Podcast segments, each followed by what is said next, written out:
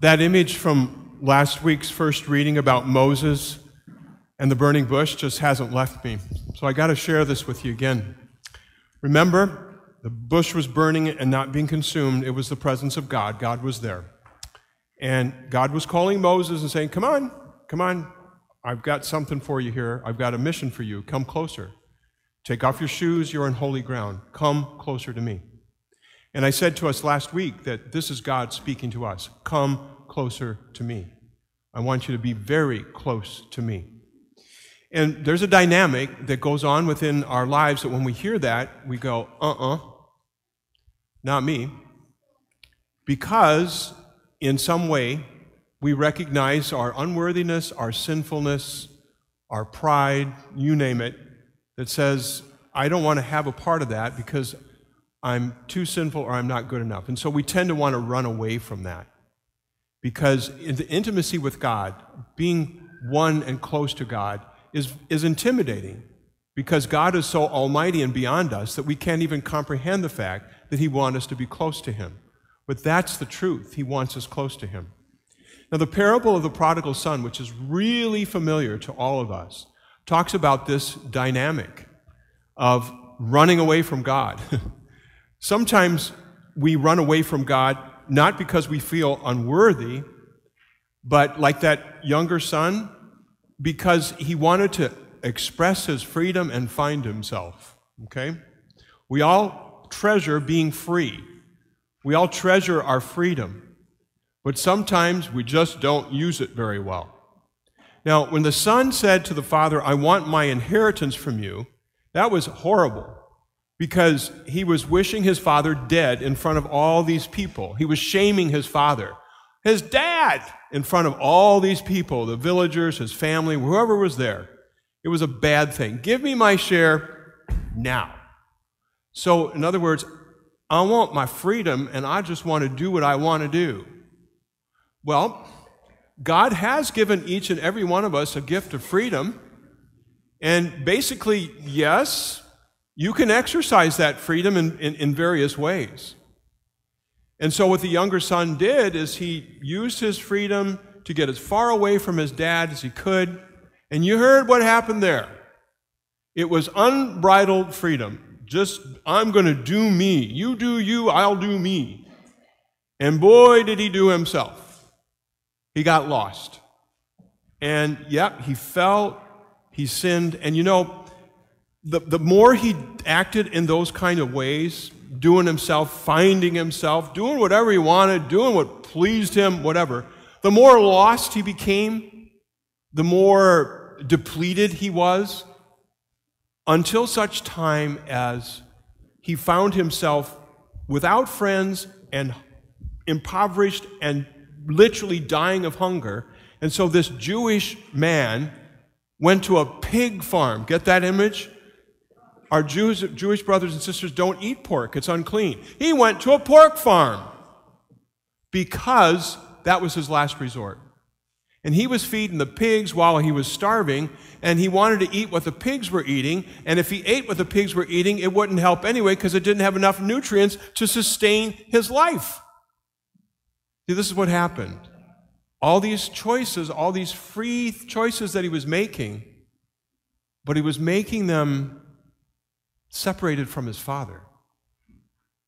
And he lost it. He lost it. And so one day he woke up and said, You know what? I can also exercise my freedom and go home. I don't know what's going to happen to me, but I, I, I got to go home. Otherwise, I'm just going to die. That's, that's a breakthrough point. That's a breakthrough point. That's a breakthrough point that every human person can have.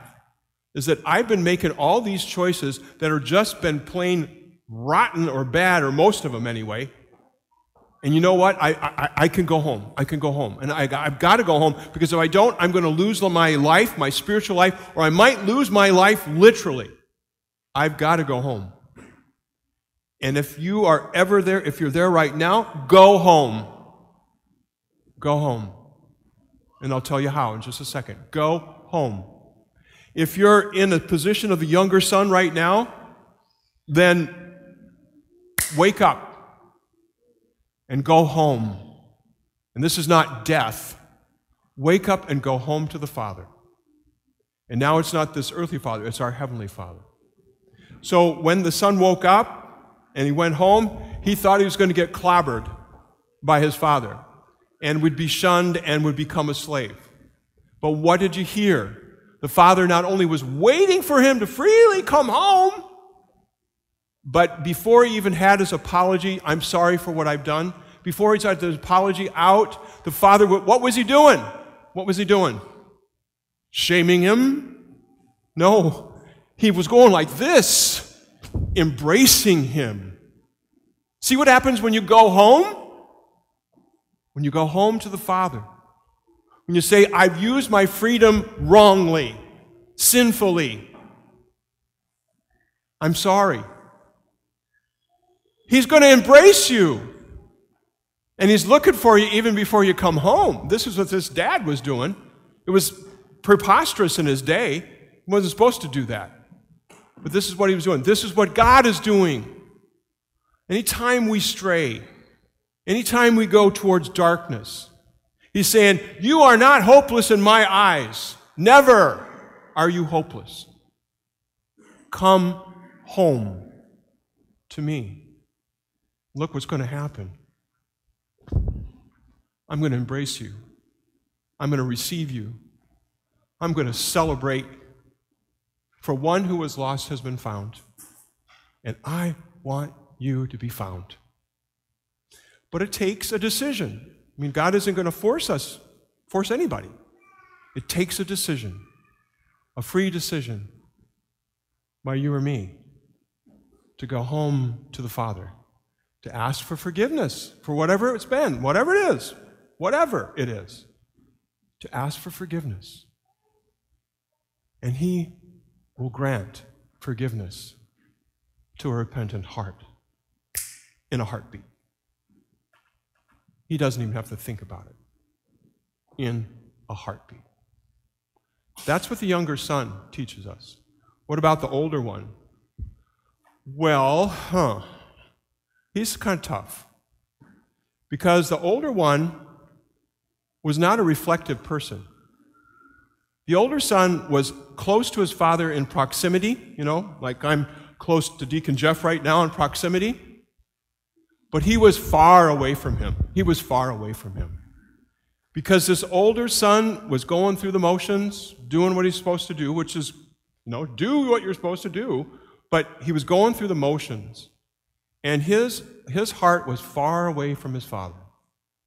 And this older son, this is tough. This is really tough.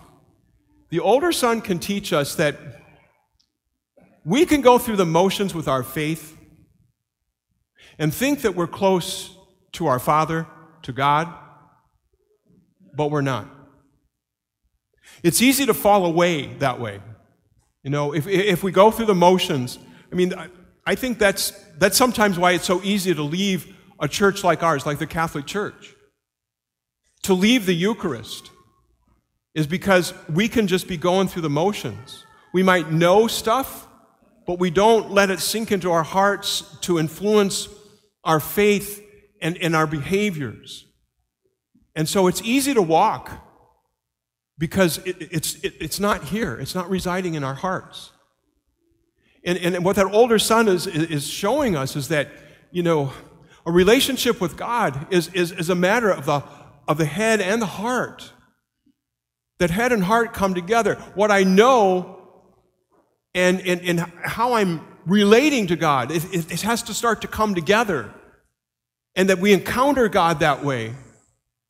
Otherwise, it, it's, it's too easy to say, I don't believe this anymore because I don't have a real relationship with God and I'm going to go someplace else. Maybe I'm going to go nowhere whatsoever, but it's not going to be here. See, that was the, that was the older son. And his heart was hardened. And, and if it was hardened towards his dad and it was hardened towards his brother, and he was being really judgmental towards his brother, he knew his brother was not doing the right thing, but he didn't know if he was hanging out with the people that he said he was. But yeah, man, he was just hard. He was unreflective, going through the motions, and really dead. on the inside. And so this can speak to you and me too, in terms of how we live our faith. Again, this isn't an indictment, it, it's, it's a reflection. How do we live our faith? Are, are, we really, are we really taking to heart what we do, what we say, as far as how we pray? The, the, the sacraments that we receive, the, the, the words that come to us from God? Again, this is a reflection, not an indictment. But that older son says, Man, I can freely leave God without even thinking about it because I don't take it to heart. And that's what that older guy teaches us. But then the father, then the father, hear, hear this, hear this. The father says, My son, everything I've had is yours. So he doesn't turn away from, from, from that older son. He's as inviting to that older son as he was to the younger one. But he lets him make his decisions, right? And, and, and so, if, there, if, if we're the older son, or if there's elements of the older son in our lives, the father's saying, Come on, come to me. He's not pointing his fingers, he's not turning his back. He's going like this Come unto me. It's the burning bush all over again with the younger son and the older son. I want you close to me. And yes, when we get closer to him, our faults and our sins are illumined. Yes, they are. But that doesn't need to stop us. In fact, it's a greater invitation to step closer and closer and closer to the embrace of the Father. That's what He wants. The Father has a forgiving heart, a really forgiving heart, because He gave us His Son who died on the cross. If that's not a forgiving heart, I do not know what one is or what it looks like. Be not afraid. Take the steps forward to the Father, and He will receive you.